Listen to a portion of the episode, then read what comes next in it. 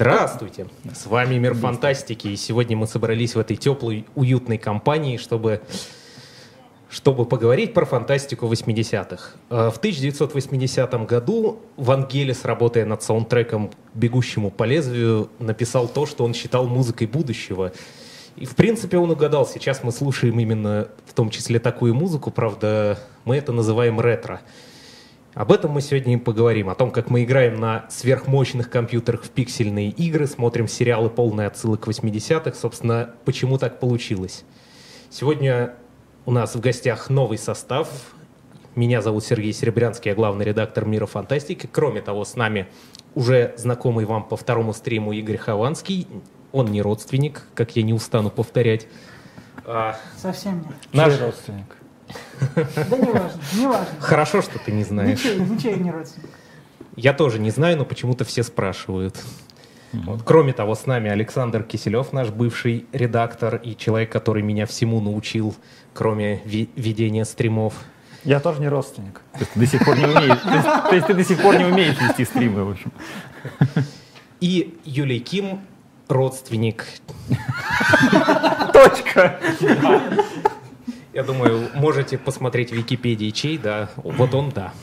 Да. Так, собственно, первый вопрос. Как большинство...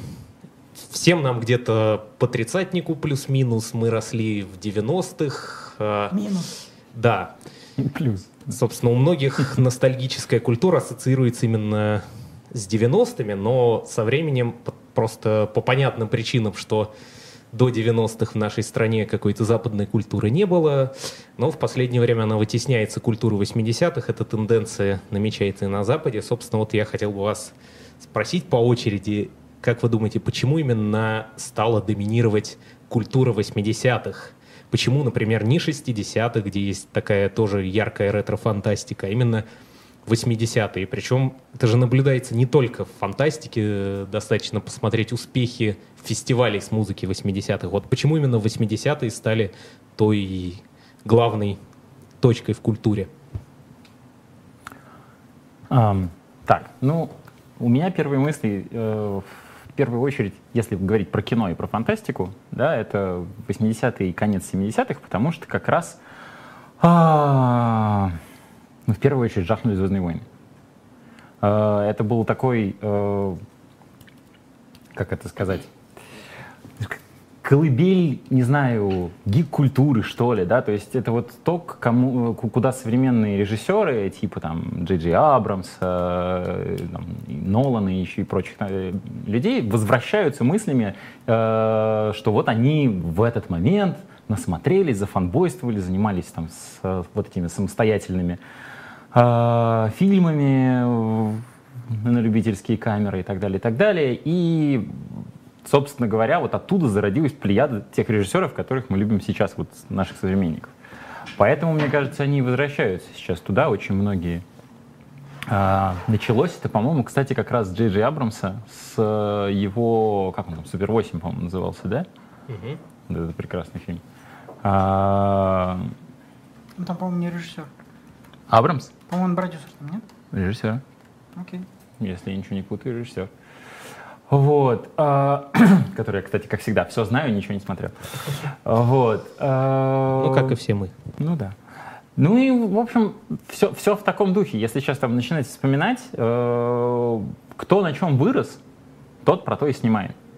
То есть даферы, с, ну, братья Даффер, которые сейчас сняли самый, как говорится, горячий сериал на Netflix э, «Очень странные дела», который, по-моему, сейчас самый рейтинговый у них.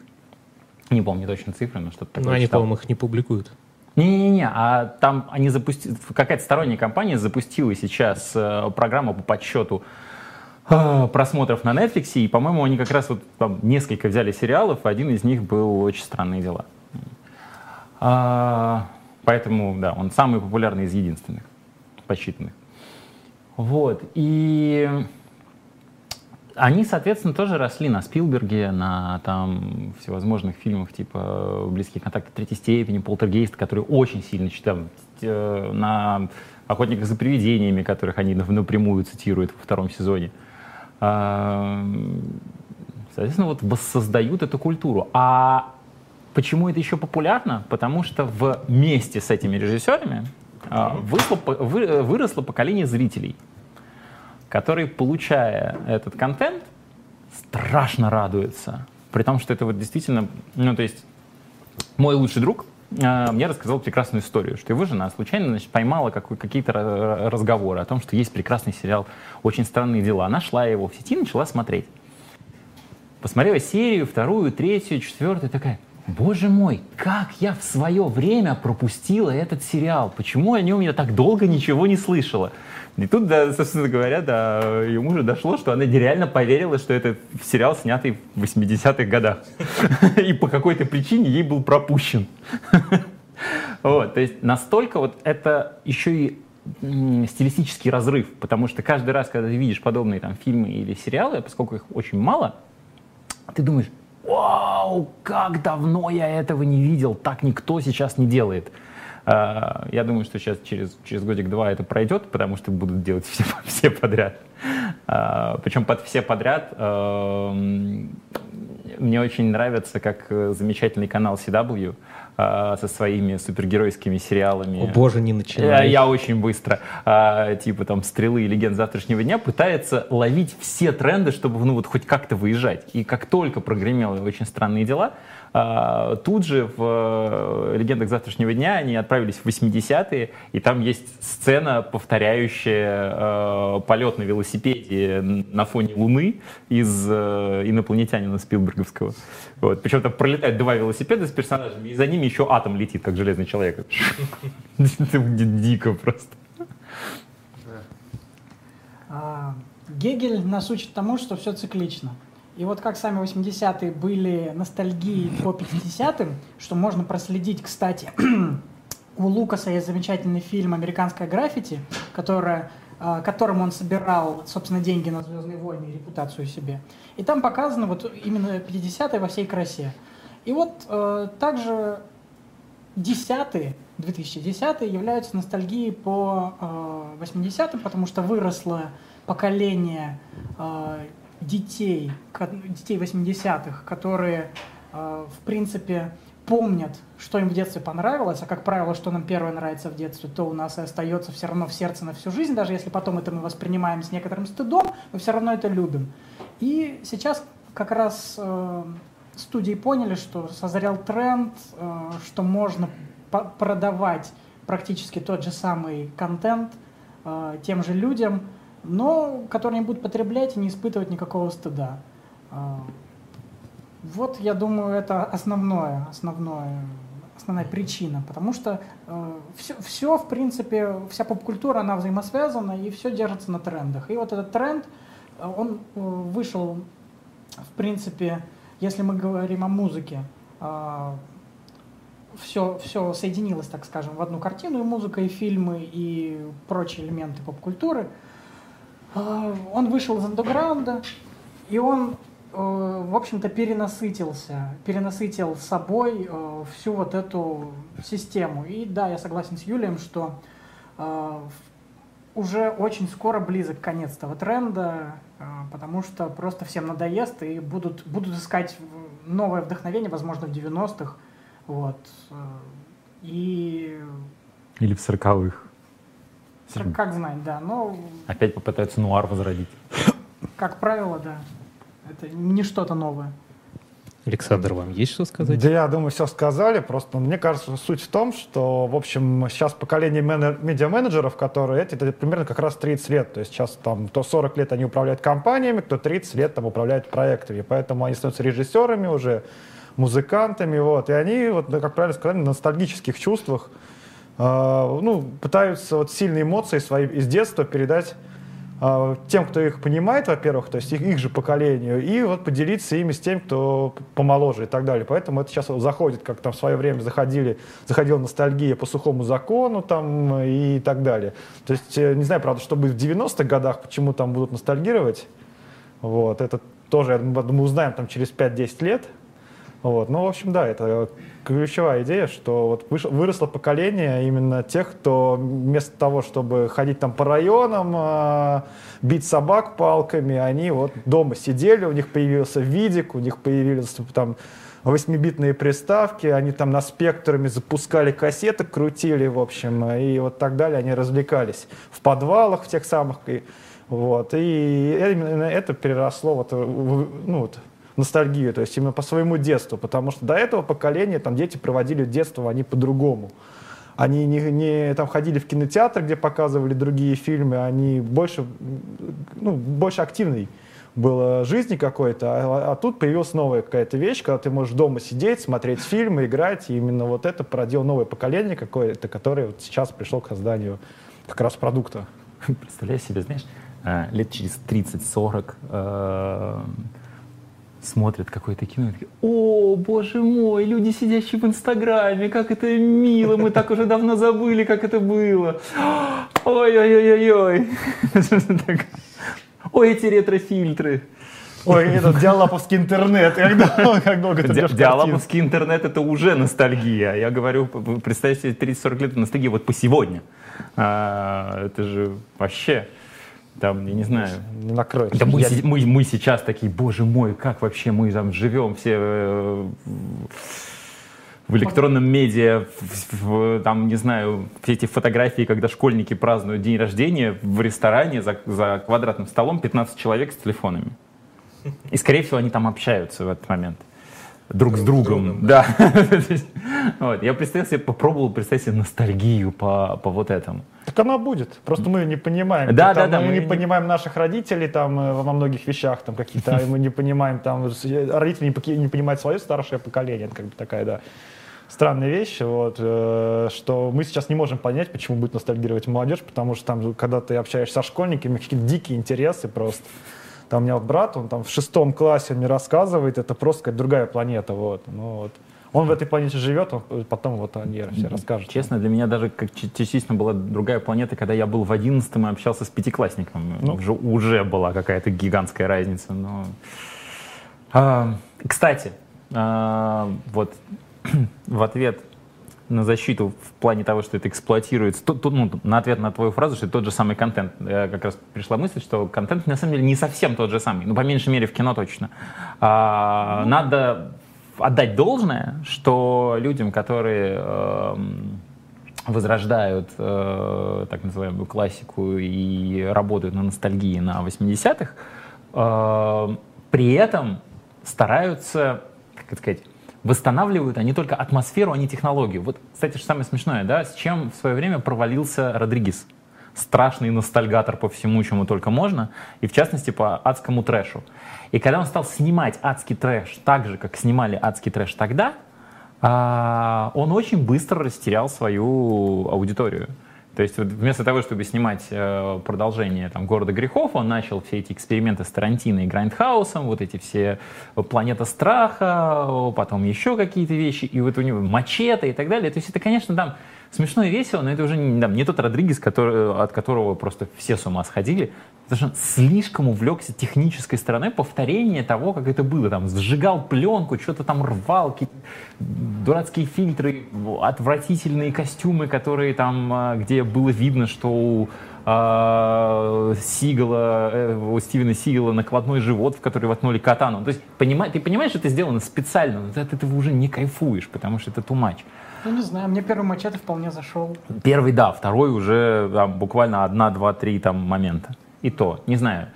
А, просто я к тому, что не всегда, если вот взять и снять точно так же, как было в 80-х, вот подойти к этому буквально, получится классно, и это сработает. А, срабатывает вот именно то, как делают те же даферы в очень странных делах, потому что они оставляют атмосферу, восстанавливают реконструкцию, но при этом очень качественный на современном уровне продукт. Как здесь сделал Джеймс Ганн. Он взял «Стражи Галактики» и сделал по настроению ретро музыка, отношение к фантастике, какие-то наивные какие-то вещи там вот э, в плане главного героя. Но при этом это ультрасовременный, высококлассный, качественный боевик, без всяких вообще. То есть с э, крутыми спецэффектами, с вылизанной картинкой, со всеми делами. А, там Blade Runner тот же. Да, то есть атмосфера есть, а качество современное. Вот это вот тот момент, который надо всегда помнить, что когда ты восстанавливаешь классику, восстанавливай э, дух и атмосферу, не восстанавливай качество. Ты снимай в 4К, разрешений на домашней телеке, чтобы это шло. То есть, в основном, ну, как бы качество, оно не сильно-то изменилось на самом деле. То есть, э, на мой взгляд, что качество тогда было, оно, что и сейчас качество. То есть, э, там, да, тут цифровые спецэффекты, но он не воспринимается по-новому все равно. Ну, ну, вот не знаю, для меня здесь суть в отношении и вот атмосфере, атмосферы эпохи. То есть я к тому, что не надо, э, если ты хочешь сделать ретро, обязательно, не знаю, тереть пленку наждачкой, чтобы она была там, чтобы она изображала, или там накладывать какие-то спецэффекты, чтобы как будто ты это делаешь на там старую камеру э, у себя в подвале. Не обязательно восстанавливать это, чтобы получить э, ностальгический контент. Я исключительно к этому говорю. То же самое, кстати говоря, и в играх. На постере, пожалуйста, да. да на, на постере, пожалуйста. То же самое, кстати, в играх. Да, вот э, очень часто замечал, что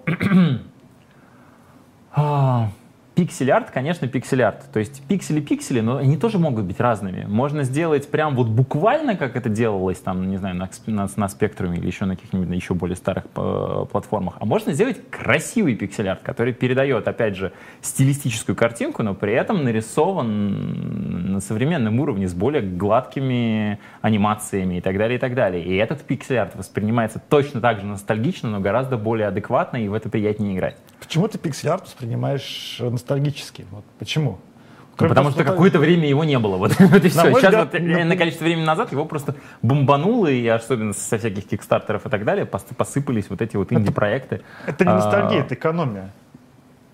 Это, ну, это экономия на, на ностальгии, потому что в, нее, в эти игры играют ностальгирующие игроки. Я не говорю, что ностальгируют те, кто их делает. Я говорю, что ностальгируют те, кто в них играет. Да я думаю, смешно, что там, там молодая аудитория Супер Мидбоя, которая там играет на пикселях по хардкору, она как-то играла вот на тех приставках, она крутила кассеты и так далее. Там все-таки помоложе играет аудитория, вот эти хардкорные именно платформеры, как правило. Ну, я не обязательно хардкорные. Знаешь, пикселярты Это... делают и очень достаточно лайтовые вещи, в которые играть приятно и легко, но при этом они выглядят как, ну, стилистически выглядят.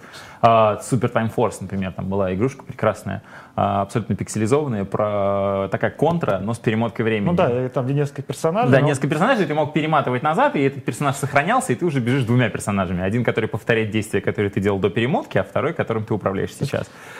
Ты а... воспринимаешь стилизацию как э, ну, ретро, это как стилизация. Ну, у меня немножко это другое. Вот для меня самая ретро игра это Alien Isolation, где ты ходишь по этой космической станции, которая из этого с фильма, аналоговое все.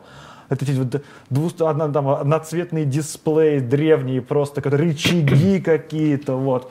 Это вот это вот металлические какие-то темные коридоры, которые вот видел в этих фильмах. Но мне не нужно вот эти вот Э, пиксель-арт, не нужно розовый цвет, не нужен э, голубой цвет, который используют в логотипах, не нужна вот эта вот музыка, которая создавалась на, на инструментах тех времен, того времени, чтобы создать эту ретро-атмосферу. И можно создать какими-то другими визуальными и звуковыми приемами, вот, которые создают именно видение поколения того времени. То есть вот посмотреть первого чужого, там вот видно, что вот этот космический корабль сейчас такой уже не сделают. И вот такой не придумают просто. И поэтому сейчас ты, когда оказываешься в таком вот корабле, ты какой-то ретро, ретро-футуризм, можно сказать. Как, то есть, когда в то время они воспринимали будущее иначе. И там древние эти вот мультфильмы, с какой-то, которые показывали какое-то странное будущее, которое вот, вот оно ретро. И причем можно создать его современно, красиво, без какой-то музыки 80-х, когда тебя вот впихивают, говорят, это ретро, это ретро. Это ретро, вот тебе там э, винила, виниловое звучание саундтрека, вот тебе логотипчик нарисованный такой в голубом цвете, вот тебе там неоновые какие-то цвета, и вот тебе несколько художественных приемов, вот тебе ретро. Ну, ты ретро на самом деле не сильно меня, мне противоречишь, потому что ты говоришь мои, мои же мысли, просто я к тому, что можно сочетать и то, и то. То есть, э, смотри, я с тобой совершенно не спорю в данном случае э, по поводу Alien Isolation и так далее, да, то есть э, она действительно смотрится очень, да, там, ретро-лампово и прекрасно. А, именно так, как ты описал. Я не говорю, что я ограничиваюсь тем, что ретро — это хреновая графика и пиксели. Нет. Я просто говорю, что, во-первых, очень многие воспринимают это так. А, плюс, вот ты говоришь про ретро-тематическое. Оно здесь стилистически сюжетно обосновано, потому что оно основано не на старой игре, а оно основано на франчайзи «Чужого» и восстанавливает атмосферу фильма. А, а последние А- фильмы не восстанавливают Не, эту ну я именно, именно, именно игра восстанавливает атмосферу, да, э, старого фильма. А, я говорил именно про вот этот гигантский пласт игропрома, который работает на, не на стилистике того, что они подают в самой игре, а на стилистике именно создания, то есть а, на технической стилистике, да, на, на, на техническом ретро. Вот. Его тоже можно делать плохо, в- топорно, и можно делать хорошо, то есть при этом сохранять пиксель-арт, но делать его красивым. Я, я исключительно к этому говорю. Ну, так, ну, мне кажется, надо разделять. Есть ретро, а есть стилизация под фантастику того времени. То есть именно, если мы говорим ретро, то там сейчас поп-сцена, она переходит под ретро. Там такие-нибудь White Lies, которые играли постпанк, сейчас в последнем в- таком почти ну, виниловом звучании с какими-то такими э, выпустили лаунжевым звучанием про- простеньким под 80-е тоже. А есть вот этот вот пласт, вот этот кибер какой-то восьмибитный, вот этот вот именно стилистика. И она как-то, она стоит отдельно, мне кажется, а ретро стоит отдельно, потому что ретро это более какая-то широкая концепция, которая просто от- от- отражение эпохи. А это отражение определенного стиля, определенных увлечений там э, молодежи. Вот. Мне кажется, это как разное. Вот ретро и то, что мы обсуждаем, это синтвейв, это вот немножко под, разновидность ретро, кусок. Ну вот, кстати, да, на самом деле вал всех инди-игр, на мой взгляд, пиксельных, он как раз начался именно с того, что создать игру стало проще, чем 10 лет назад, то есть стали доступны некие средства разработки, но все-таки у инди-разработчиков не было таких возможностей, и они обратились э, к более простым способам графики, в том числе, которые и привели к появлению таких вот примитивных игр с душой. Вот, например, через, буквально через неделю выходит игра Finding Paradise, продолжение To the Moon, одной из самых известных э, инди-игр с душой, но пиксельной графикой. Собственно, она такая по той простой причине, что она создана именно в таком олдскульном редакторе RPG Maker, но при этом практически одним человеком. То есть один человек программировал, писал сценарий, писал музыку. То есть, ну, вот это такая технические особенности игры определены именно средствами разработки. А вот, кстати, другой, опять же, тип ностальгии и ретро-стилистики в играх, который вот буквально там по нашему времени сегодня ночью, по американскому вчера вечером, э, прошла The Game Awards. И, собственно, игра под названием Cuphead, в которой стилистически выглядит как... ну, есть ты играешь в старые диснеевские мультики. 30-х. Да, да, да, да, в старые мультики 30-х. Э, Получила как раз лучший арт-дизайн и лучший дебют. Вот, собственно, опять же, Ну, заслуженно. да, вполне заслуженно. При том, что самое интересное, там в- забавная была тема с разработкой, потому что они хотели сделать эту игру по босс-файтам. То есть исключительно э, ну, то есть от уровня к уровню у тебя только боссы и больше никого. А потом их засыпали э, э, пожеланиями, предложениями и так далее. Они таки добавили ну, нам нормальный платформер, то есть каждому боссу полноценный уровень со всякими прыжками и, и прочими и мелкими врагами. Ну вот, кстати, да, это тоже пример ретро, только совсем глубокого. Но, тем не менее, оно тоже зацепило людей именно потому, что это некий такой кусочек, осовремененный кусочек э, уже забытой эпохи. Возможно, это цепляет возможность прикоснуться к чему-то, чего мы не застали. Да, не- и плюс тому, ну, в случае с Cuphead это еще и абсолютная уникальность, потому что никто э, в эту стилистику э, в играх никогда не, не, не лазил, собственно говоря. Не попадали. Не Если попадали, лазили, да. то, может, ну, не попадали просто. Да. А это вот как раз, да, попадание в тренд, потому что... Ну, ну, с новой стороны, потому что от восьми- от 80-х уже люди начали уставать все равно. Это дойдет до пика вот с этим, с первым игроком приготовиться, я думаю, и после этого Мгм. это точно пойдет на спад. Кстати, да, мне это, это может оказаться как раз тем самым пиком. Причем круг замкнется. Спилберг снимет м, фильм, аккумулирующий э, ностальгические чувства по его же фильмам на начало, на Ну начало да, карьеры. кстати, интересно, что съемки фильма доверили не тому, кто вырос на этой культуре, а тому, кто и, собственно, участвовал при ее создании. Да, это точно. Вот Кстати, да, я хотел в том числе поговорить про первого игрока приготовиться. А, Мы какое-то время назад увидели первый тизер фильма и, собственно, разбирали, разбирали его на отсылке. Кстати, а кни- книгу тут кто-то из вас читал? Я читал. Мгм. Вот. Ну, собственно, книга вся состоит из отсылок, э, и сюжет крутится вокруг того, чтобы найти как можно больше отсылок. И, разумеется, это использовали и в тизере. То есть мы в свое время там несколько... Там весь Только интернет публиковал списки отсылок. Вот э, когда фильм выйдет, тут уже встает такой вопрос, а может ли вообще быть отсылок слишком много? Ну, только эпоху поменяли. Судя по трейлеру, конечно. Там это была совсем 8-битная эпоха. Человек, видно, сидел детство, провел за Nintendo. Он играл в Донки Конга, он играл в Марио.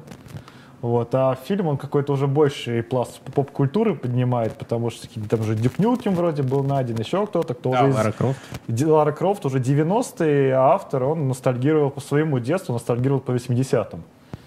Да. Скорее, начало 90-х, где-то так вот. А это уже вот... По настольным ролевкам, по аркадам. Вот, а здесь уже такие более поздние видеоигры.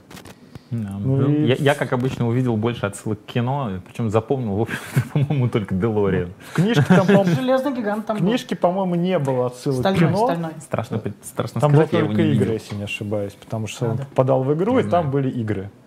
И... Может, может, фильмы были Не, тоже, я какие-то помню. фильмовские отсылки там были, а, но, да, по-моему, это они был в сюжете не участвовали. там были, он, по-моему, вспоминал, которые с этим... Да, с ну, Бродериком. Да. Бродерик он вообще нам часто упоминал, то есть это Ну, явно один из чуть-чуть всё кумиров. древнее. Поэтому трейлеры посмотрел как-то, я не, не смог понять, какие моменты книжки этот трейлер обыгрывает, потому что там совершенно друг- другой визуал, который был описан. Вот, может быть, какая-то канва вот это общая останется, сюжетный каркас. А эпоха, все это сменится, будет довольно интересно посмотреть именно, как Спилберг про- ну, свое видение идеи, по сути, сделал, концепции, а не предложенного автором сюжета. Ну, кстати, Спилберг Кстати, если я не ошибаюсь, умеет. автор же тоже в книге участвовал в фильме, потому что он, собственно, и сценарист изначально имеет по профессии. Я не помню, по-моему, он писал сценарий или нет, но определенно он немало повлиял. В этом, в этом смысле, ну, у меня к Спилбергу всегда, у, него, у меня к Спилбергу отношение примерно так же, как к нашему Никите Михалкову. То есть такой а, патриарх кино всея Америка. А, и фильмы он создает примерно такие же. То есть меня вот это временами вызывает, в, там, когда смотришь какого-нибудь там боевого коня, то есть когда Я вот «Шпионский штамп мост» на последний штампе, смотрел. а, символизм на символизме, просто абсолютно ненатуралистичное такое вот полотно. По-другому это никак не назовешь. То есть смотришь, это примерно вот так. Ой-ой-ой-ой. И работает при этом, потому что, зараза, конь. Потому что невозможно не сопереживать э, этой несчастной лошади. Исключительно. Убери коня, и фильм не будет работать. Э, странно, правда, с, с названием таким. Вот, а, но я к тому, что вот наименьше всего, на мой взгляд, вот я в ближайшее время буду пересматривать «Войну миров», которая мне в свое время не понравилась. Не знаю, может быть, я изменю свое мнение. Но, по-моему, в фантастике как раз э, Спилберг наименьше чувствуется как Спилберг. Потому что, пересмотрев э, особое мнение, я вот протащился по полной программе и практически его не увидел вот в том виде, в котором я его как-то кин- как киновед воспринимаю. Потому что это нетипичный Спилберг. Он, он не оптимистичный там ни разу. Ну, только в конце, может быть. В общем, Том А Круз очень весело, был очень оптимистичный. очень весело бежит за глазом. Почему? Да, глаза там эти. А Мю- Мюнхен вообще комедия, ты что? Ну нет, есть у него, но все равно он воспринимается все равно в массовом сознании скорее как режиссер инопланетянина, Индианы Джонса, парка юрского периода, в котором, конечно, тоже есть там кровавые мясные моменты, но все равно он в первую очередь именно такой оптимист, там, Мне кажется, зависит от Ну. кругов. То есть все-таки кто любит э, фестивальное кино, для них Спи- Спилберг это список Шиндлера в первую очередь. Ну, конечно, Да, да. безусловно. То есть для меня, например, любимый его фильм это список Шиндлера, не парк юрского периода, не инопланетянин, не, там, не какие-то последние его фантастические фильмы. Вот, потому что он меня вот очень сильно в свое время тронул, как бы понравился. Очень вот эта эмоциональная концовка, когда показали действительно, ну, тех же самых персонажей с актерами, ну, реальных. Очень Мгм. сильно как бы это была идея И вот эта жестокая сцена расстрела с балкона, вот как-то они запали, а вот сейчас я вспоминаю инопланетян, я не могу вспомнить ни одну сцену, которая вот меня вот именно цепанула. Тебя не цепанул полет на велосипеде в Луны, ты Я, что? я его, я его, наверное, может, нет. Сердца нет, или да. его слишком рано смотрел, или слишком поздно, я не могу Не, сказать. я, я, я, я открою два страшных секрета. Первое, я до сих пор не видел списка Шиндлера, вон из подкаста. А, второе... Ну, я, кстати, в а, этом году его только посмотрел в первый раз. Я тоже тот человек, который, в общем, в свое время совершенно не оценил инопланетянина. То есть, как бы он мне казался немножко стрёмным, э, очень каким-то густо грузным и так далее. То есть я как бы я ребенок, который вот в плане Спилберга рос на мар- парке юрского периода и челюстях. Вот это вот, да, да, вот, вот, вот это. Эм, Ну, а дальше уже там что наматывалось. Это, причем иногда странные вещи бывают. Я вот в свое время очень любил фильм «Терминал» с Томом Хэнксом. Я его посмотрел раз, два, три, пять. На седьмой я вдруг посмотрю и думаю, что за фигня? Вдруг выру- вы- вырубило. А из недавнего э, я, например, посмотрел э, его «Полтергейст». Вот первый раз, буквально недавно. Остался в совершеннейшем восторге. Э, При этом он умудрился создать страшный, э, атмосферный, э, семейный ужастик, где он никого не убил.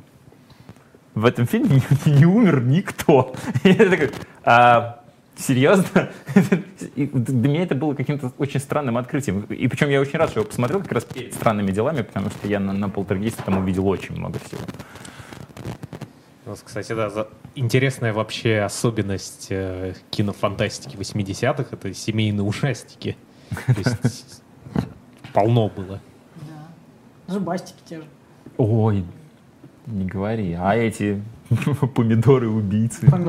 Помидоры это, по-моему, совсем какой-то ну, авангард все-таки. Даже тогда воспринималось, что вообще как авангард. Зубастики это такая вот мейнстримовое для своего времени было кино, которое там черной комедии тогда много было, там на уровне где-то между блокбастером и Grindhouse'ом. Где-то по- посередине находились зубастики, то помидоры, конечно, это, мне кажется, это вот авангард. Это вот можно вечер там устроить, посмотреть «Летят журавли», потом «Помидоров убийц», и что-нибудь еще такое, вот, которое, чтобы совсем... Брази- И И, Бразилию. ну, Бразилия, она Корейское к концу становится форматной, вот это ее проблема. А, это, позднего Тарковского, ностальгию посмотреть где-то. Вот это вот, э, и все. И вечер создан. Ну и Алексея Германа обязательно. А мне нравится Германа, не знаю. Он А ты хорошо сейчас пойдет. перечислял фильмы, которые тебе не нравятся. Вы поздний Тарковский, не, мне нравится, но это вот такое вот кино, не всегда ты его можешь посмотреть. А Герман, ну, ра- ранее там, это, как там, машина Хрусталев, и мой друг Иван Лапшин, это сцена, когда советский по- по- полиция берет бандита, вообще потрясающе снято. Не, Лапшин прекрасный. Лапшин просто, там, правда, тоже не всегда все вот понимает, что происходит.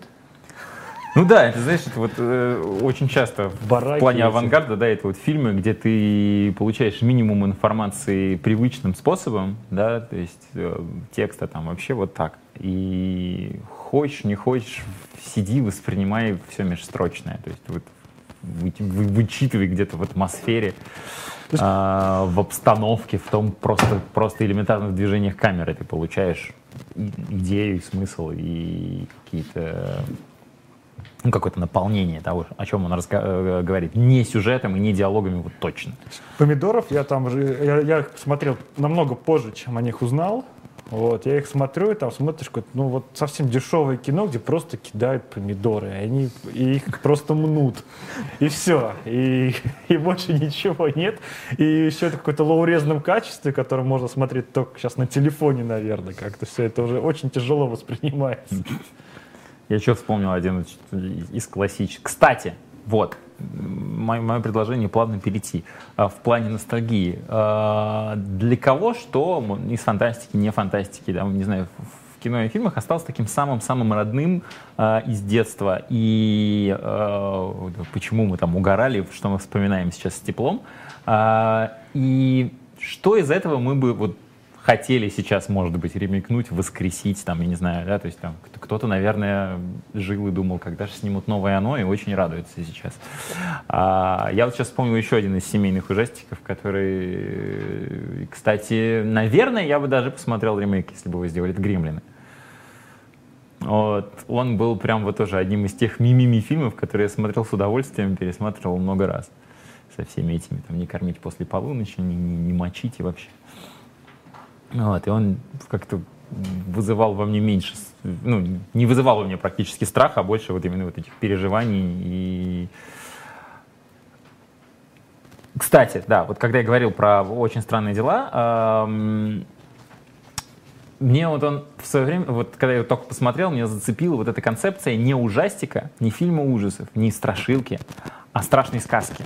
Это вот именно тот момент, когда вот ты вот, все, вот эти семейные да, ужастики, когда воспринимается все через главного героя ребенка, которому страшно, но любопытство в этом возрасте сильнее, чем страх.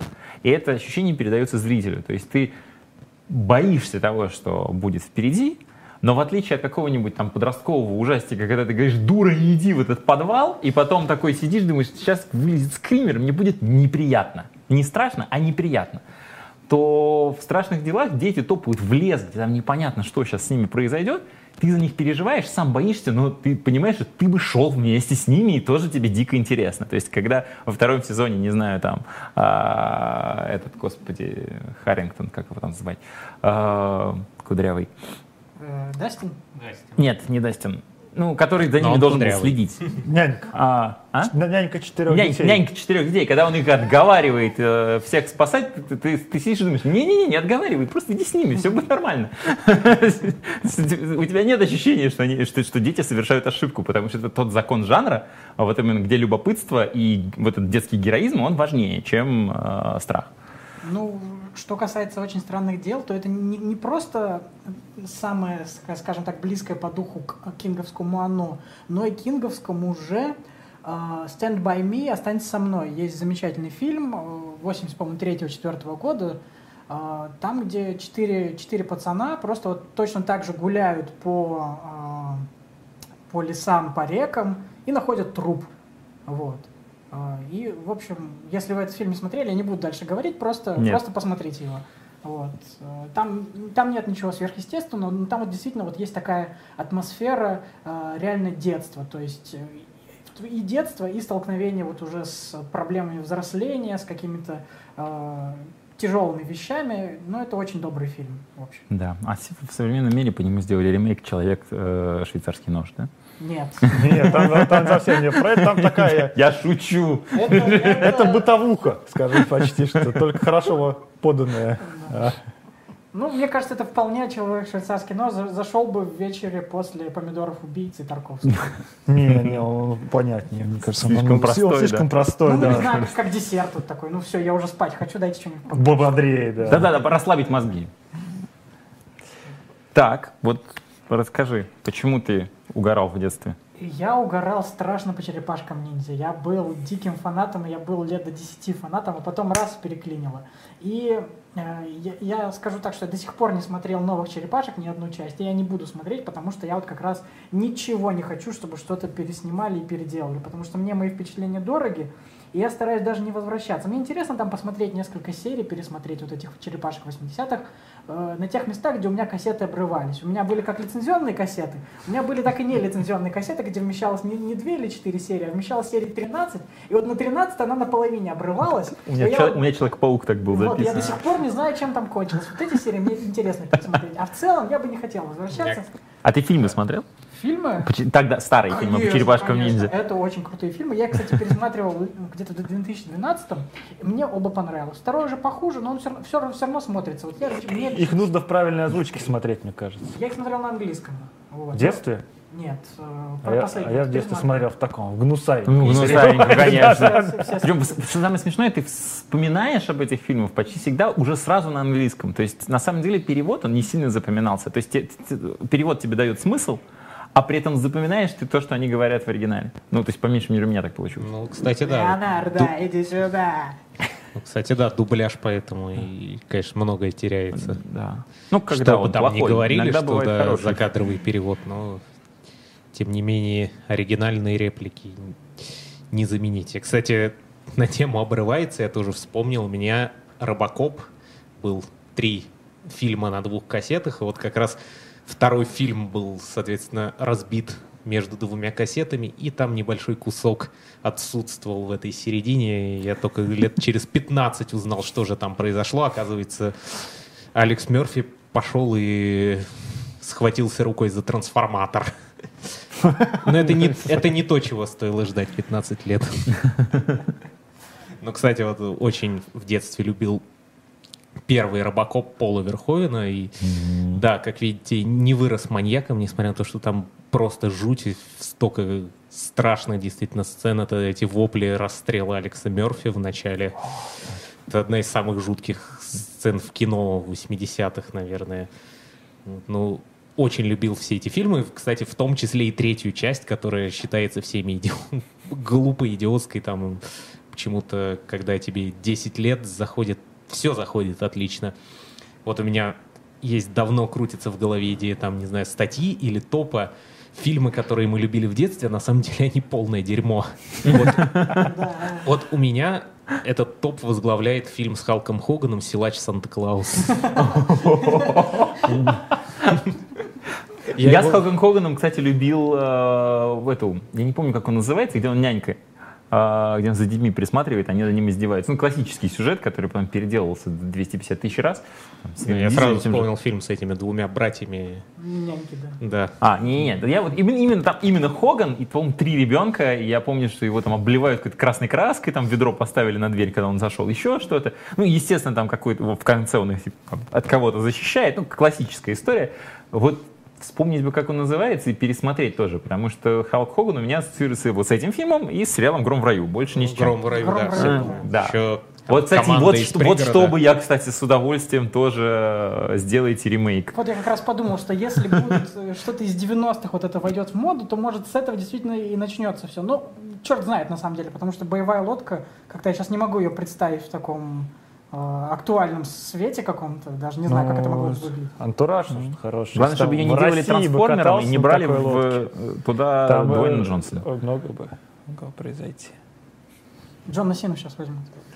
Ну вот, кстати, да, надо признать, что Халк Хоган очень плохой актер. Его игру только его усы вытягивали. Как у Михалкова, кстати. Или у Кеннета Браны в Пуаро. Да. И я тоже на прошлом стриме говорил, что фильм плохой, не идите. Но усы эпичные. Усы, да, усы. Фильм про усы.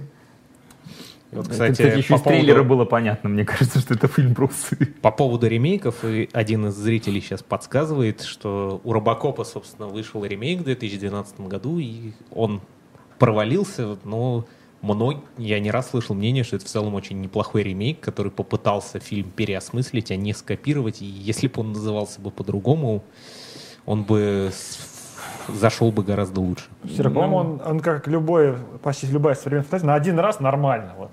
Такое отношение к этому Робокопу. То есть у режиссера есть очень, очень крутые эти фильмы, где в фавелах там стрельба, уже, где там про отряд этих ребят, которых там как- примерно как город Бога, только с автоматами весь фильм. Вот. Я не помню, как он называется. «Псы Жозе войны» или Падили, по-моему, называется. А? Это, Жозе Падили зовут режиссер. а Да, вот Жозе как- Падилья, по-моему, то ли «Псы войны», то ли что-то. ну, духе. что-то такое, да, вот очень крутой. Ему поручили вот сними боевик, боевик теперь с роботами. Вот. Он, в общем-то, снял боевик с роботами, просто не снял Робокопа. Но, в общем, Ну, для меня, вот у меня и от Робокопа сильно бомбило, настолько сильно, что Саша Гагинский мне даже не дал его писать. А, Он сказал, не-не-не-не-не-не, не надо, ты сейчас, ты сейчас, ты сейчас там наваяешь.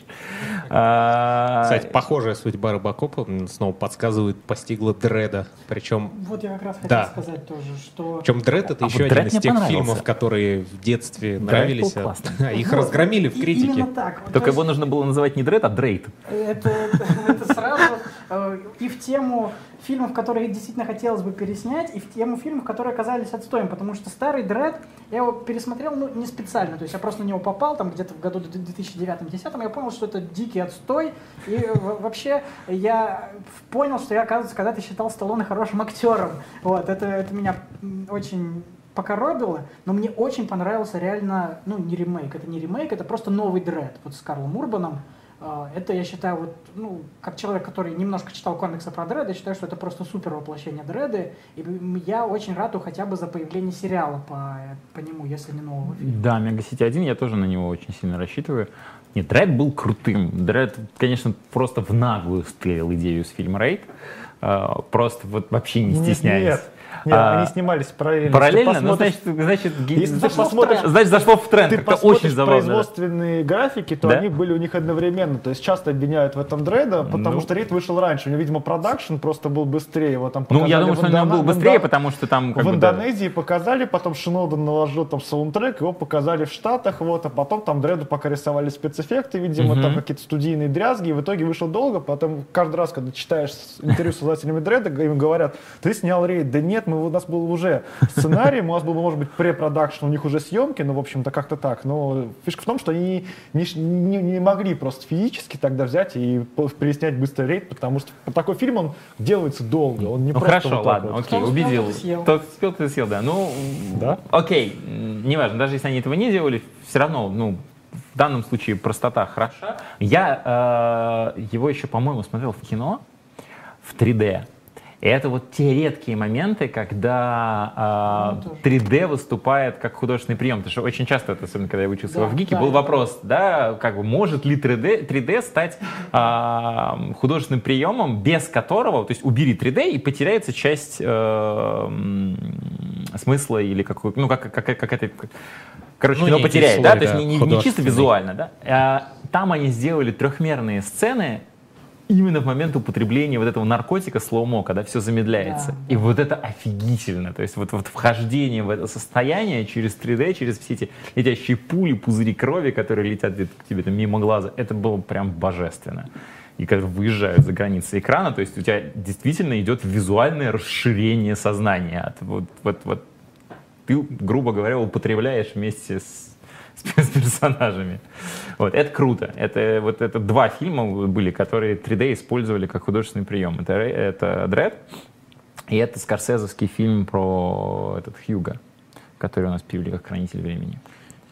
У меня Вот. с детства воспоминания, это вот действительно ностальгично, что я хочу снова увидеть, по сути, там, наверное, два или три. Это, во-первых, я жду Акиру уже сколько лет. Да. Потому что Акира для меня это вот, вот вообще столб аниме, и я, я очень люблю этот мультфильм, мне очень нравится сюжет, подача, герои, вот, вот все вот комплексно, очень хочется. Его невозможно представить в формате фильма, именно поэтому хочется его увидеть. То есть там все, да как приз- призрак доспеха, если его нормально объясняли бы, его тоже невозможно было изначально представить там.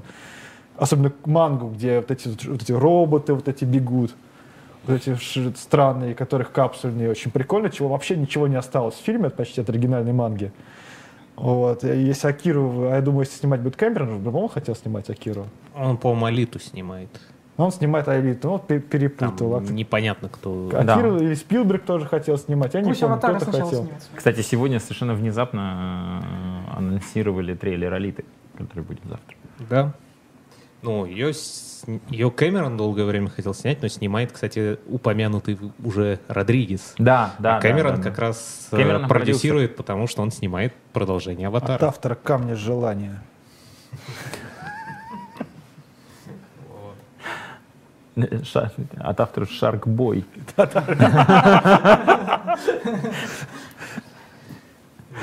В Голливуде, конечно, постоянно пытаются нащупать некую новую золотую жилу, то есть э, то ремейки классики, то вот сейчас ремейки аниме была попытка, которая непонятно куда дальше заведет, потому что «Призрак в доспехах» все-таки оглушительно провалился. Посмотрим, что будет с Алитой. Ребят, стимпанк, почему вы его не трогаете вообще? Просто Потому ну, что дикий-дикий вест. до сих пор. А. ну, я, кажется, вообще- да. я его перес... Опять же, я его пересмотрел относительно недавно. Вот, кстати, да, э, Мушкетеры Пола а- Андерсона обратно- были обратная вполне история. стимпанковскими, да. Обратная история, кстати говоря. Эм, Этот самый.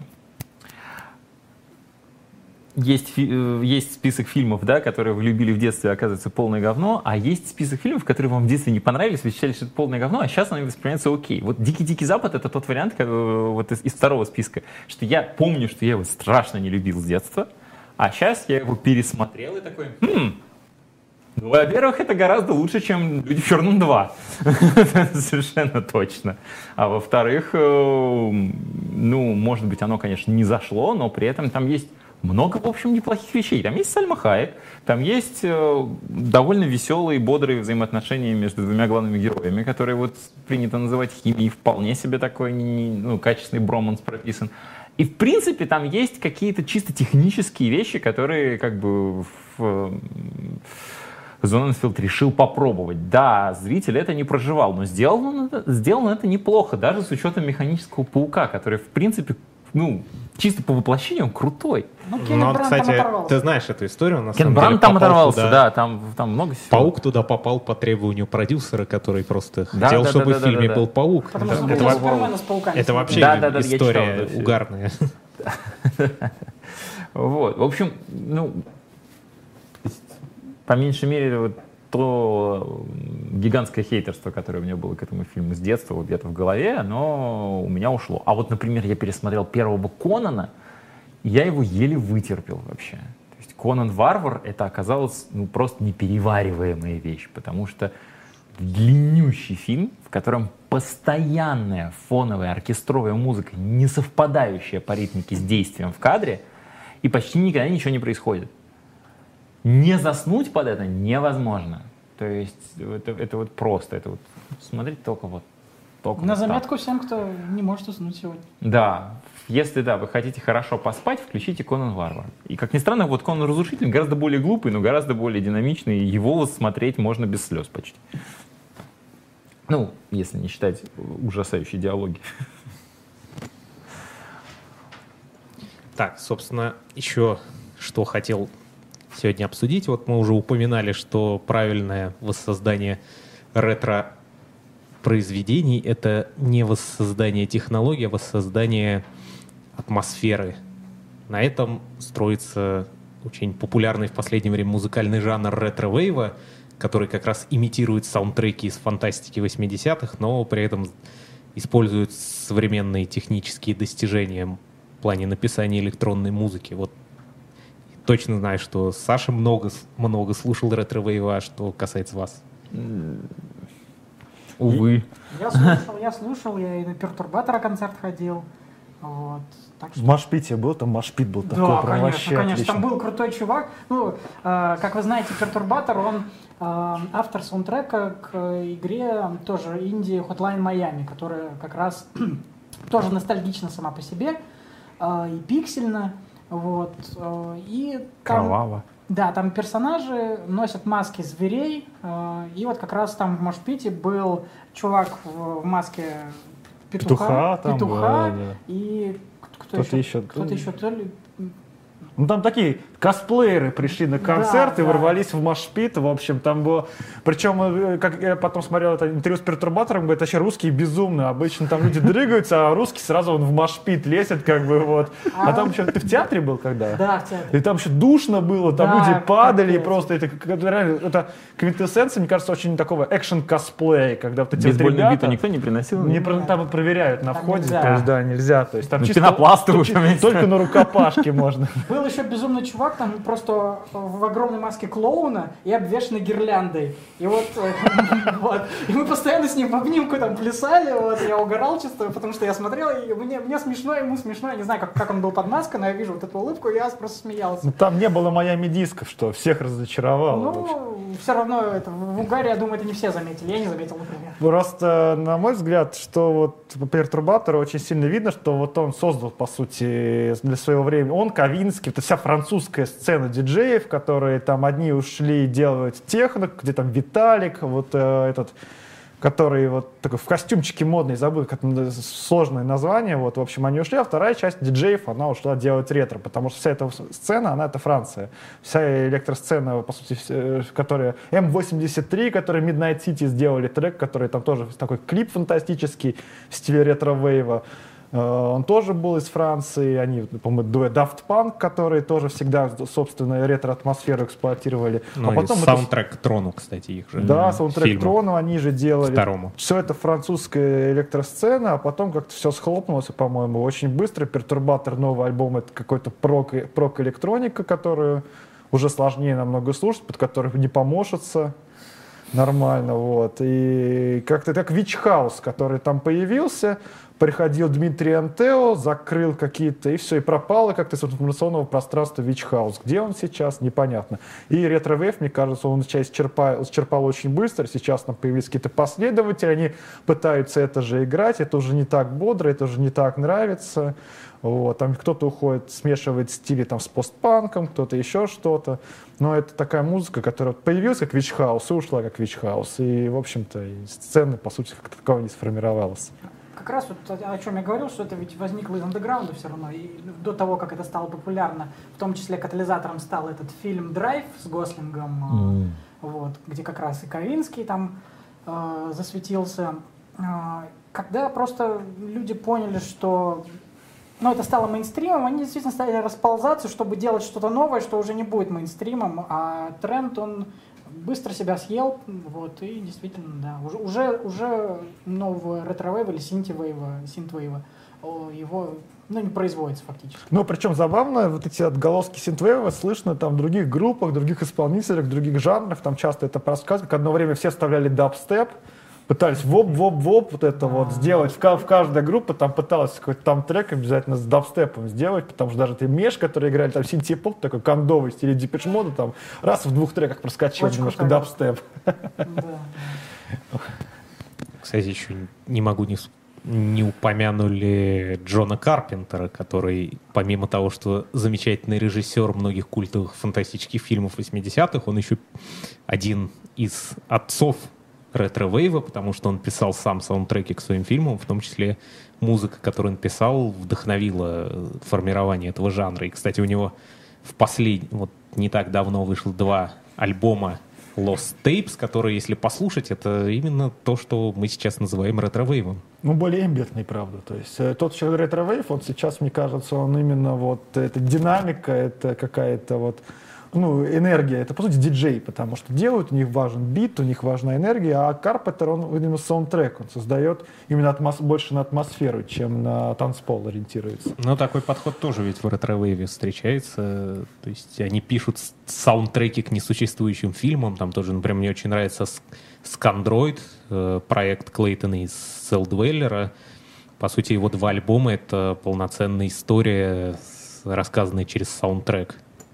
И как раз, э, как раз в плане того, что я сказал о том, что хотят вернуться в андеграунд, люди некоторые как раз пытаются уйти от электроники, то есть они просто записывают там синтезаторы, режут их, склеивают, ну то есть максимально вот э, пытаются избавиться от электронного бита и, вот этого туц-туц, а, ну как раз в стремлении что-то новое изобразить э, и какие-то новые горизонты найти ну, сказать, да, один из альбомов, который мне вчера Саша порекомендовал, я прям на него плотно потел. Недавно вышедший альбом э, музыканта итальянского Confrontation, по-моему.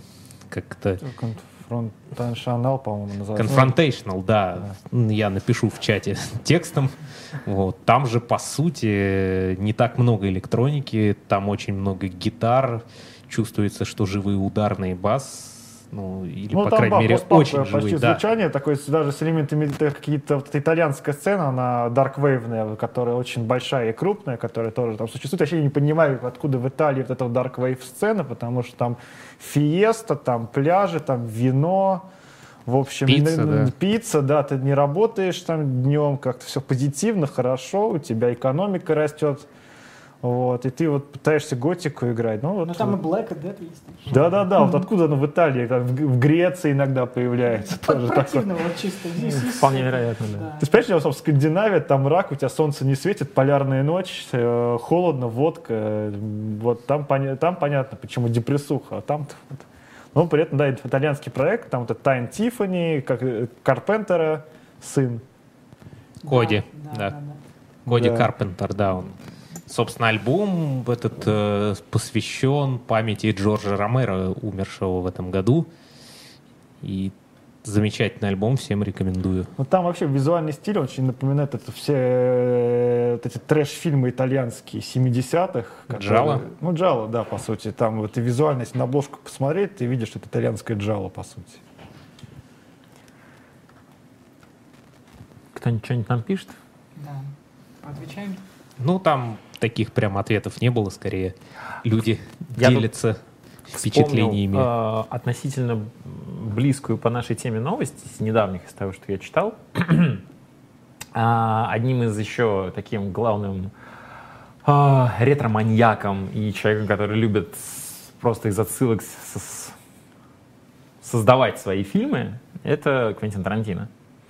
И сейчас вот были новости о том, что, по-моему, Абрамс подбил Тарантино в- как минимум писать сценарий, видимо, режиссировать следующий «Стартрек». И что Таранти- Тарантино аж прогнул э, студию по то, что следующий «Стартрек» будет рейтинга R. А, кто что думает, что нам ждать от нового «Стартрека» под предводительством Тарантино? Что из этого может получиться вообще? Я не верю, что это может быть, но если это очень, мне кажется, такие, такие застольные сцены, садятся мужики, они, они устали, они крутили эти штурвалы, высаживались, они садятся в этот бар, накатывают там. Вот. Зачем в бар? Можно прям, прям в кабине, то есть где Да, да, в центре, где Кирк там, да, ну, вот, Кирк- они вокруг него. Кирк там валяется, да. Потом, когда ко- кого-то убили, там двигатели не работают. Вот. В общем, такая э, чисто вот, вот Стартрек, он такой вылизанный, глэмовый, блестящий. А тут такая вот суровый вот реализм будет, где вот эти вот Космические да, ублюдки. Когда э, они такие, да, уставшие, все они потные, мерзкие, уста- вот в рваной одежде, они устали от этих приключений, вот. Атмосфера, еще какие-то пришельцы уродливые к ним лезут, что-то им надо, куда-то Слушай, лететь. мне, мне- мне кажется, мне кажется, тарантиновским ходом будет, что ты должен зайти в конце краснорубашечника и убить всех. Просто в отместку остаться Ну, последним мне кажется, все нереально, потому что все-таки это франшиза, у нее есть бренд, у нее есть акционерная стоимость, как правило, это бывает, и в итоге ну, нельзя просто взять и снять что-то неформатное. Ну, то есть ты просто думаешь, что, скорее всего, это сейчас поднимут хайп, а потом просто Тарантино плавно сольется оттуда, потому что, как бы, я не верю в том, что Тарантино сможет снять форматное кино, Я- э, и что, ну, то, что, что его, прода- да, что его продают и скажут, сними так, как мы хотим, он не снимет. Мне кажется, что либо он захочет, чтобы сделали так, как хочет он, э, либо он просто уйдет в процессе, и все, и на этом все закончится. Тарантино же еще говорил, что десятый фильм у него будет последний. Даже вот если считать, что а, «Убить Билла» у него это один фильм, то есть он, Мгм. он говорил как, что вот десятый будет последний. Мы вроде как не говорили о том, что «Убить Билла» 1 и 2 это один фильм. Но когда он снял «Восьмерку», это вроде как не должен был быть девятый фильм. А а девятым фильмом станет, вот он там что-то снимает про там... э, Про Шерон Тейт. да, про Мэнсона, Чарльза, вот, э, и это время. А Стартрек, получается, станет десятым фильмом, и это будет интересно, потому что если он сдержит свое обещание и Мгм. закончит карьеру на таком студийном, бюджет, высокобюджетном проекте, то это будет действительно необычно интересно. Я, я в любом случае посмотрю. Я на самом деле не такой любитель Стартрека, но этот фильм я точно посмотрю. Я не верю как-то заявлением, что это фильм последний. Мне кажется, это как Скорпионс, как Миядзаки. Там, Ну, а потом да, да, появится ну, вообще, идея. вообще, кино, вообще киноделам или звездам за- сказать, что я все, редко получается. Только- Вон у этот самый, как его звать, э, Содерберг сказал, что уходит, перетерпел несколько лет на сериалах, и сейчас триумфально вернулся, что-то снимает. А, Иствуд говорил, что он закончил с кино вообще, к режиссуре пока не вернулся, но, то- но, но успел уже после этого своего заявления сняться как актер. Ну, то есть, ну, чешется у них. Ну, не- не- Феникс также, он уходил, вернулся. А кто сдержал? ну, Хоакин Кто Феникс, сдержал? Хо- Хоакин Феникс не уходил и вернулся. Хоакин Феникс уходил, чтобы снять документалку. э, Это был акт. Он, это, это был лжеуход заранее.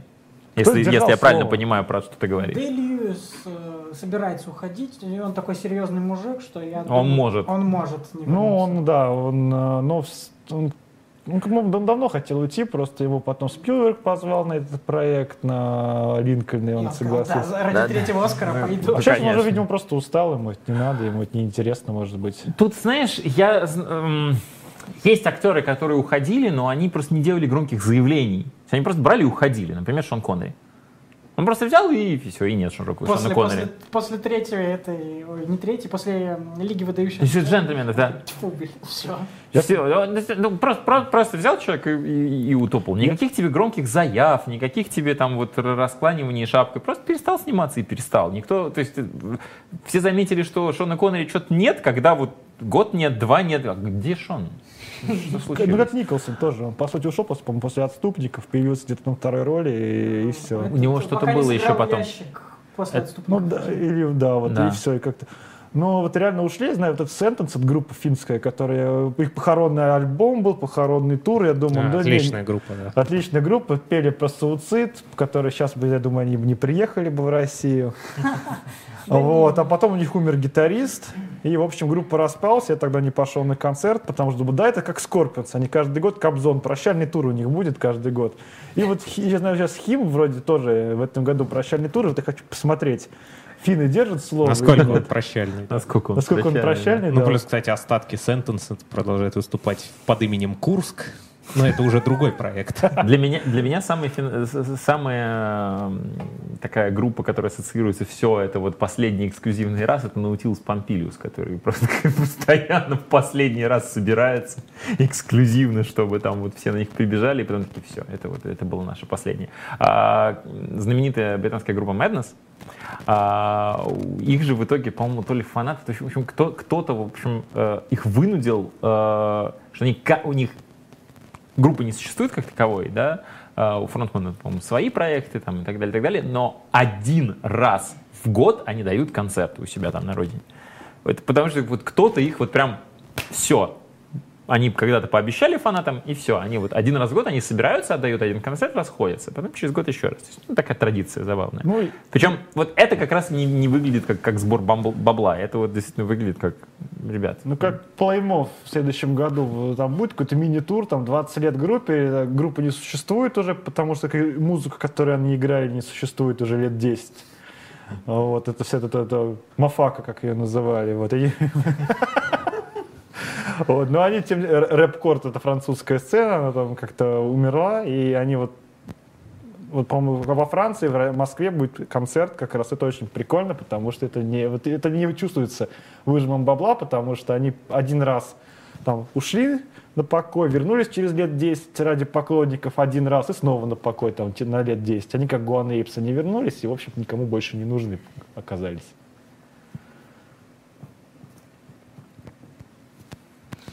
Кстати, по поводу Спилберга еще хотел сказать э, интересный момент. Несколько лет назад вышел фильм «Большой добрый великан», который был снят абсолютно той же командой, что и «Инопланетянин». Тот же сценарист, тот же композитор, тот же режиссер. И тоже громко провалился. Вот И на самом деле великан был сделан из папье-маше проволоки. Какое-то тошное кино, не знаю, я его смотрел, мне было неприятно, вот, как-то, э, вот, не знаю, что-то в нем было неправильно, я не могу это А ты книжку читал, кстати? Нет. Но вот я перед просмотром почитал книжку, довольно похожий, близко к тексту снято.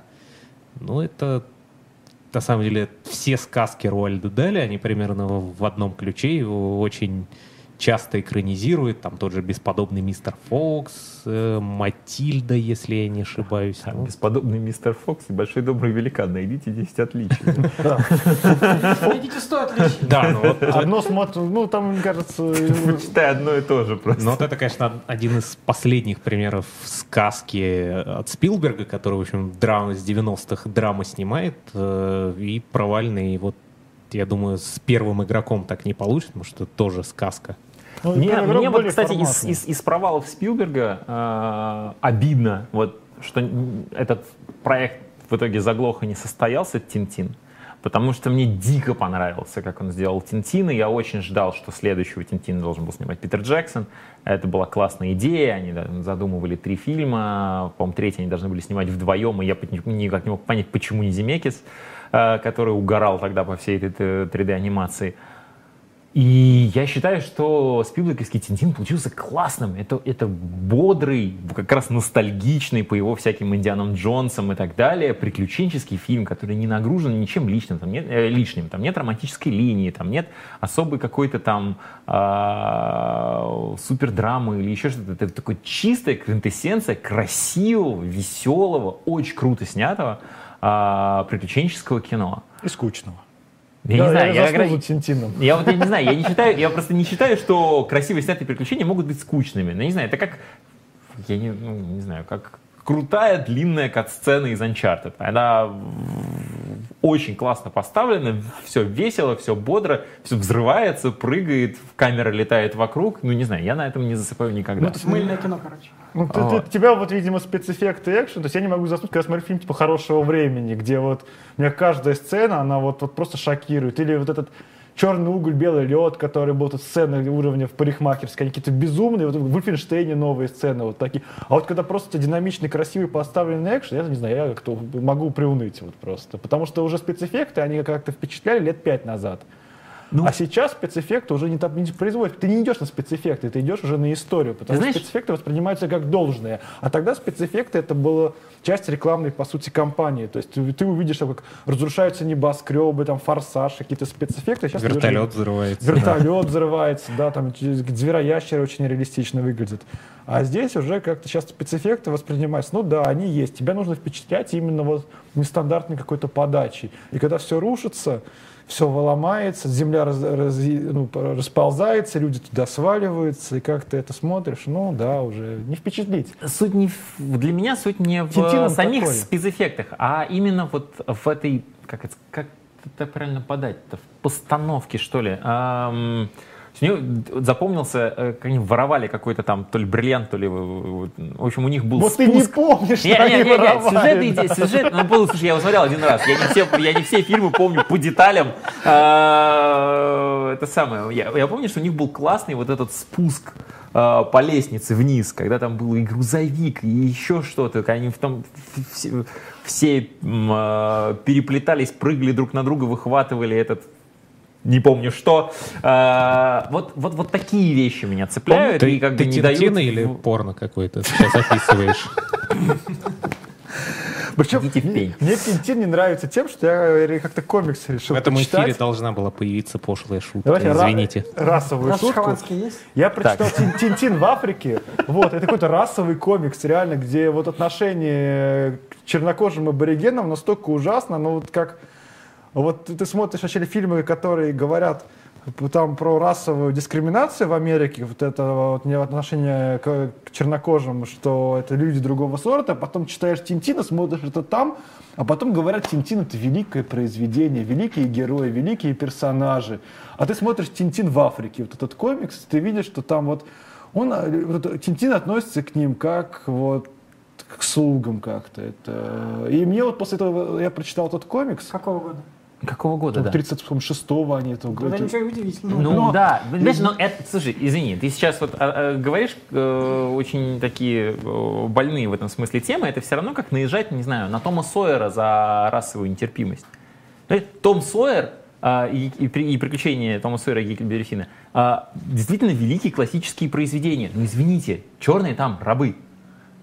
Ну, Или, по меньшей мере, угнетя- угнетаемые, это самые, которые ни, которых ни во что не ставят, они там слуги, они их пинают, их очень многие персонажи, причем от имени автора не воспринимают как людей и удивляются, что а- у них есть обычные э, человеческие проявления. Я не считаю, что при этом нужно каким-то образом говорить, что ну, у нас типа век изменился, а такое отношение к чернокожим недопустимо, это плохое произведение, и вычеркните его из Ну, классики. тогда можно говорить, и не что- преподавайте его в школе. Ну, извините, надо изучать время в том разрезе, в котором оно есть. Да, так относиться к э, расе нельзя, но это не делает э, м, произведение хуже. Ну, тогда можно говорить, что там в 70-е в Голливуде, там это был город грехов, и Харри Ванштейн мог домогаться, как бы, а сейчас в другое время, зачем мы его судим за, там, э, за, за 80-е, за 70-е? Не путай поступки и произведения. А мы не знаем про поступки, то же самое. То есть э, есть автор, он, это его мнение, как он видит. Мы можем Это его говорить- реальность, в которой он живет. Это, это, это реальность, в которой все думают так. Понимаешь, это, это тогда Он можно, француз. тогда надо... э, Сейчас, я сейчас говорил про Сойера, я не говорил про Центина. Я не про Ирже сейчас говорил.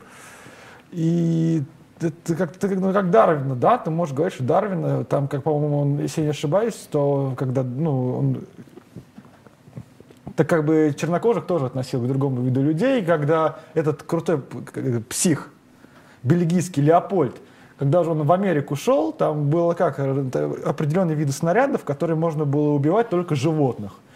Вот. И он там, руководствуясь какими-то научными исследованиями того времени, сказал, что чернокожие население Африки — это животные, их там разрывными снарядами убивали просто нещадно.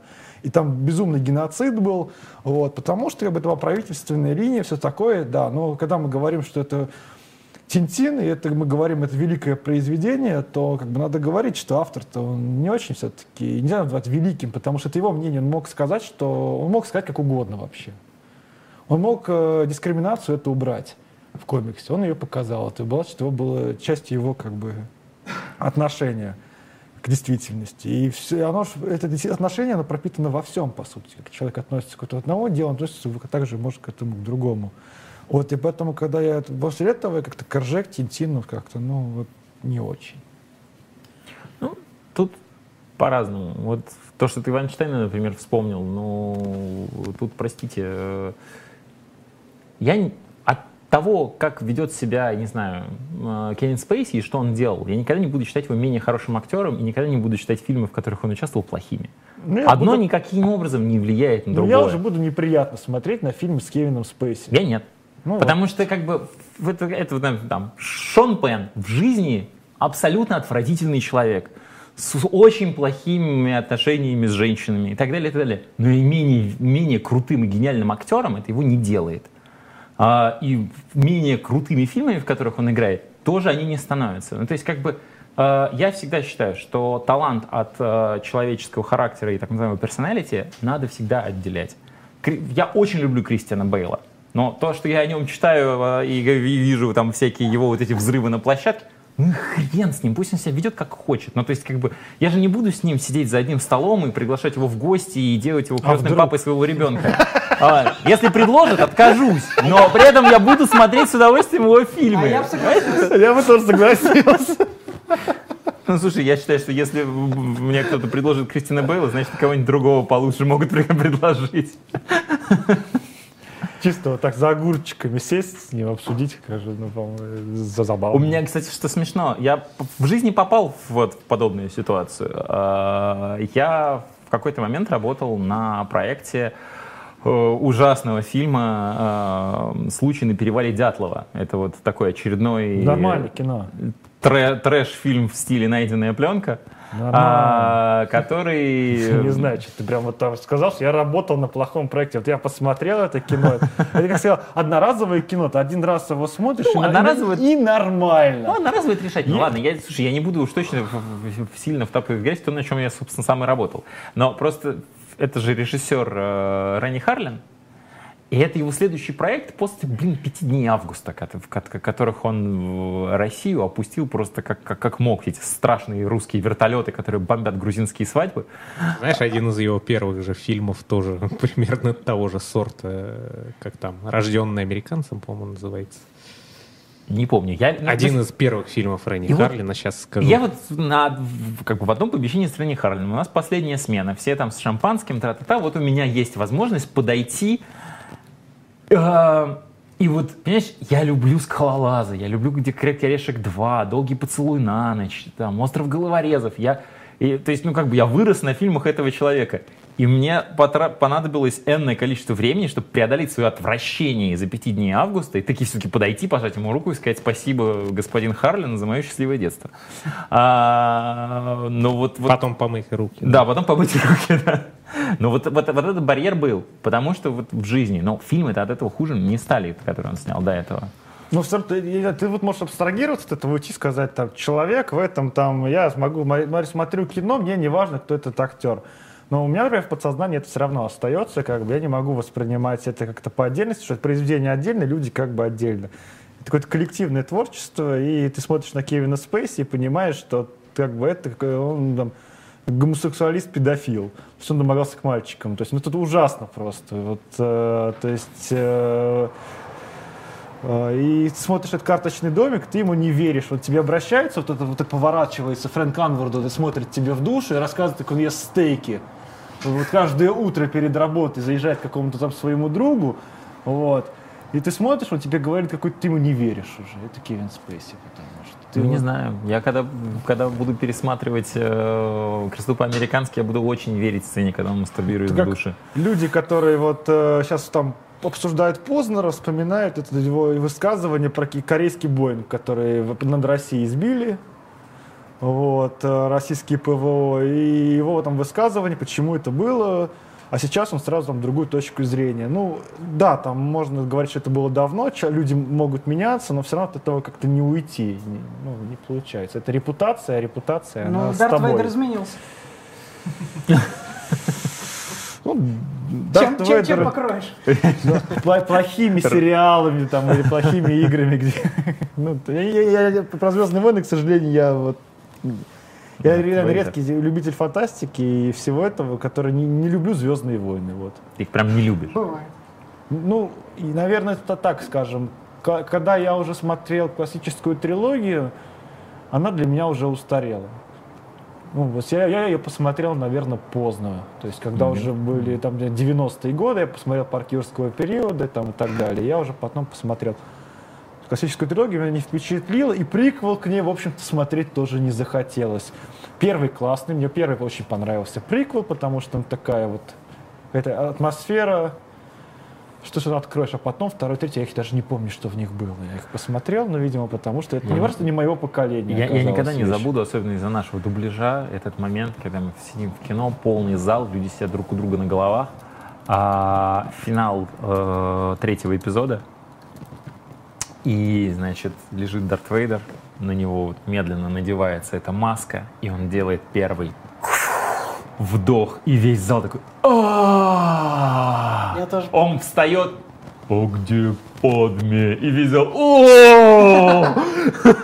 Так сначала был коллективный оргазм, а потом коллективный фейспалм. Меня обвиняют в гомофобии, я вижу, хочу пускать про Кевин Спейси. Почему? Потому что, объясняю, э, Я что, думаю, не что в данном случае ты все-таки педофил больше Не, в не, тебе не. претит, а не гомофоб. когда сидит мальчик, он не подразумевает больше, что мужчина может до него думать. Для него это более как бы шокирующая вещь. Как бы, мне кажется, девочка, она может воспринимать А, опять мужчина как, еще один. мужчину, Сейчас как, тебя сексизм как мужчину как агрессора, скажем Ты так. сейчас очень по тонкому льду пошел. Это тонкий лед просто, и как бы это может травмировать психику очень тоже очень сильно, вот, потому что, ну, как бы, и исключительно из-за этого, то есть не из каких-то там э, сексуальных половых предпочтений, просто потому что это э, человека очень могло сильно травмировать.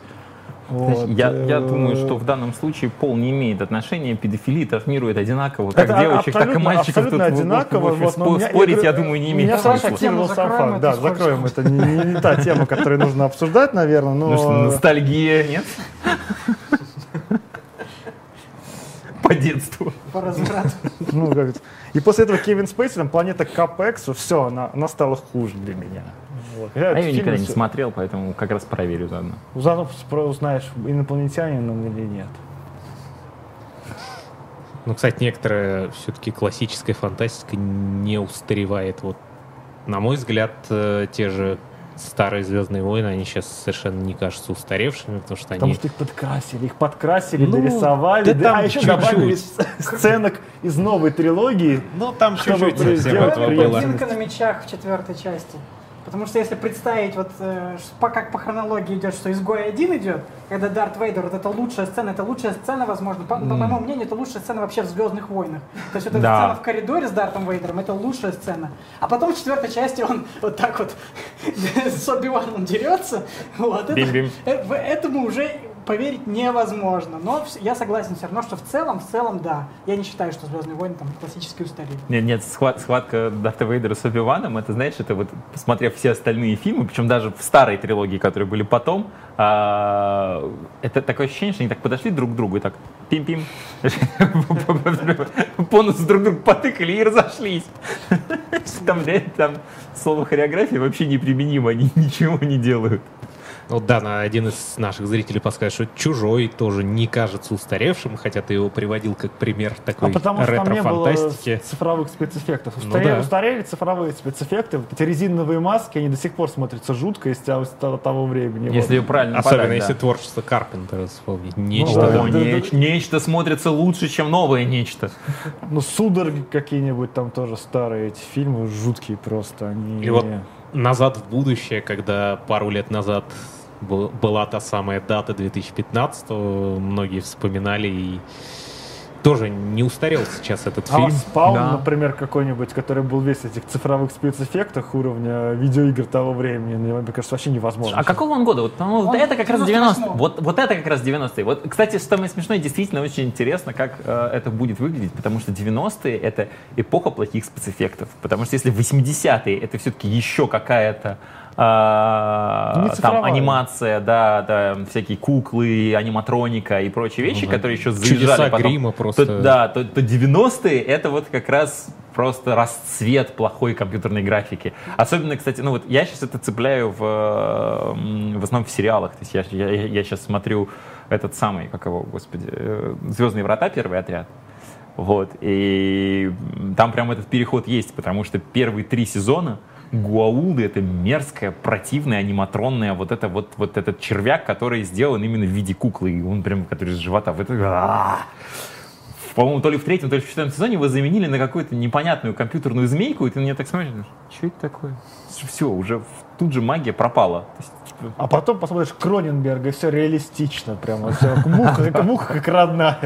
Му- Мух как родная, отлично звучит, да. Не, у меня, у меня сам, самое, самое, как ни странно, почему-то самая противная ассоциация с Кроненбергом у меня больше в экзистенции, когда они вот Да. из рыбы собирали такой Да. пистолет, это прям- Да, это жуть, это жуть. Я, я его посмотрел, ну, не больше, чем пять лет назад, и мне до сих пор противно, вот как в первый раз. Для меня судороги вот до сих пор. Это шокирующее кино, потому что оно настолько дешевое и жуткое, Я- что... а я до сих пор боюсь, я хочу, но боюсь. Вот это вот, кстати, у вас есть какие-то фильмы, которые, о которых вы знаете, вы хотите их посмотреть, но вы боитесь их посмотреть? Вот у меня есть один фильм, который я боюсь смотреть. Это «Автокатастрофа» Кроненберга. Я- Просто смотрел, но для меня, слышал. потому что вот, вот все, все эти рецензии, которые я начитался про этот вот а- автомобильно-аварийное порно, то есть для меня вот это совмещение машины и, и человеческого тела, это, ну, А мне Тецуо, сразу, то есть нормально. сразу так, так, э, я не смотрел «Судороги», поэтому не могу тебе ничего Тецуо сказать. не смотрел? Кого? Тецуо, Железный человек. Нет. Вот, вот это там весь фильм про совмещение человека и машины. Ну, так, вот, так- Но я не имею в виду робота, а и машины в плане машины, автомобиля. Там, там, А, там, а там человек совмещается то есть, с когда, трубой. когда, когда люди, извините, так, когда люди, извините, э, кончают от того, что попадают в аварию. То есть вот практически вот это, то есть травматическое удовольствие. Для меня это настолько как-то стрёмная тема, что я прям... а. Смотри, Тецуо, мне кажется, вот э, это один из самых жутких фильмов, которые я смотрел, именно вот черно-белый, японский, вот этот технотрэш. Черно-белый японский технотрэш. На- Одно название пугает Там еще тогда есть два продолжения, но вот мне тоже их страшно смотреть, наверное. Я после первого, после первого фильма уже не готов. Кстати, Кроненберг, если я не ошибаюсь, тоже ведь кино в последние годы не снимает, он стал Пишут. писателем. да. Офигенная книжка употреблено про этого венгерского подпольного хирурга, прям вот вообще. Я прочитал, я почему он это не снял? Я до сих пор этого не Еще, понимаю. может быть, кто-нибудь купит у него права, может быть, не он это снимет, а кто-нибудь из последователей. есть Откроется это новый Кроненберг. Такое кинематографичное, по сути, произведение, да, типи- типичная Кроненберговщина, где вот эти вот психологические отклонения, там же оно построено, вот весь сюжет этой книги, ему понравилась патология, когда человек чувствует, что часть его тела ему не принадлежит. Мгм. И чувствует удовлетворение, когда отруб- отрубит ему, например, руку. Вот, он чувствует себя полноценным человеком, есть на ютубе ролик, есть целая болезнь, как это называется. Вот. И Кроненберг, видимо, читал Википедию или что-то, его это очень зацепило, написал про эту книжку. Вот. И она реально жуткая, она крутая, там есть сюжет, вот подпольная хирургия, когда люди к этому врачу ходят, он нелегальные операции проводит. Вот. Молодец. Столько лет мужику вот такие вот прям вот темы поднимает. Прям Столько вот лет мужику, еще такой же псих, как и раньше, Не, ну как бы- Казалось бы, по последним И это фильмам... я не критика, я По последним любовью. фильмам казалось бы, что вроде уже не такой псих, а оказывается, что... Нет, он не, просто по пос- в последних фильмах он, он же любит э, девиации, аномалии и отклонения, да, просто он ушел от, э, в последних фильмах он от тела перешел к разуму, Ну да. поэтому это визуально смотрится чуть попроще, естественно. Вот употреблено, она там даже, это там же как раз называется употреблено, потому что это, видимо, да, психологическое отклонение, построенное на вот физических каких-то, э, на физическом, ну, омерзительном вот этих моментах, что там люди, и мясо человеческое, вот это вот все вот у него. Ну, клевый, мужик клевый, мне прям. Как, вот. как у нас интересная тема-то плавает вообще, если честно, за Да. сегодняшний стрим. Все обсудили. Да, я думаю, что на этой позитивной ноте Все проголодались и пошли. Пятница, да, сейчас. Человек. Человеченко. Да, я думаю, многие, многие из наших зрителей сейчас ужинают перед экраном. Им всем могу пожелать приятного аппетита. По-моему, уже Смотрите- поздно мы ему смотрите всем, кому могли. Да, и, кстати, прежде чем мы завершим, у нас сегодня еще хотели очень похвалиться. Нам сегодня с утра прислали одну клевую вещь. Я думаю, Игорь покажет ее нам. Вот, Юлий, да, передай. Да, та, что стоит вот так. Позвали на стрим, сделали передаст там. Да, А еще на стейсе буквально сегодня вышел новый сет Magic the Gathering Unstable. Вот что, как главный специалист у нас по магии, что бы ты про него рассказал? Да, это сет. Можешь, можешь вск- вскрыть, продемонстрировать? Unboxing. Да. Внезапно стрим перешел в unboxing. Ну, после перехода на тему педофилии уже ничего внезапно здесь не будет. Перейдем на тему детских игр. Вот. А, При- Не, причем, что самое смешное, оно все еще соответствует Кроненбергу. Unstable, вскрыть. да ну, ты то есть, посмотри, это ж Кроненберг. Посмотрите, посмотрите, это он. Мы вообще никуда не отклоняемся. Это была подводка, вы не Мухи должны еще думаете. летать. Значит, что такое Unstable? Это третий э, шуточный сет Magic the Gathering был э, Unglued и Unhinged. Я думаю, микрофон тогда тебе лучше. Да, давай. Отлично. А, Третий шуточный сет. А, Значит, главная э, фишка, на мой взгляд, этого сета а, то, что действие происходит в вымышленном мире, ну, в Magic the Gathering все миры вымышлены, но это один специально созданный мир, и звучит он как Бабловия. Вот, страна Бабловия, там все происходит. Это на самом деле английское название, я сильно сомневаюсь, что а, это был намеренный такой а, намеренная шутка, но просто очень Тебе помочь? да, давай, тяни на себя. Вот мы будем его вскрывать. И, значит, чем он, чем он, а, он отличается? Э, На шуточных сетах э, Wizards of the Coast они очень отрываются за счет того, что они придумывают кучу-кучу новых правил, э, которые в обычной магии, в которой и так куча правил, а- они неприменимы. Я попрошу Трис Миригольд отойти Да. стороночку. И Артаса тоже попросим. Э, Кстати, ладно. Например, э, в Magic обычно не используются кубики, а в этом сете они используются вот э, только так. Там есть существа, э, которые между собой склеиваются. То есть там есть, например, существо котенок. И текст на нем гласит, что когда это существо э, появляется на поле битвы, э, там брось кубик, получи столько-то жизни. А ты можешь этого котенка склеить там с каким-нибудь другим существом, например, э, не знаю, там есть э, мерфолк, вот, э, то есть э, рыба-чел, русал. И вот ты можешь склеить его, и получится, что когда вот этот половинчатый котенок э, вступает там э, в игру, кинь кубик, там возьми карту, например. Вот. И множество других э, таких же дурацких правил, дурацких в хорошем смысле. То есть там очень... э, Конечно, чтобы понять все шутки, нужно желательно знать английский язык, вот. а еще лучше смотреть там фильмы, читать книги в оригинале. Вот сейчас Да, мы... ну, да, Сак. Без английского языка никак не поймешь. Да, spellsuck. э, Это заклинание. Я, я не знаю, как лучше ка- карты показывать. Так, так-то, наверное, Никак. ни- ничего не, Не видно. увидишь. Не Да. показывай. Это синее заклинание. э, Текст у него такой. Значит, э, контент.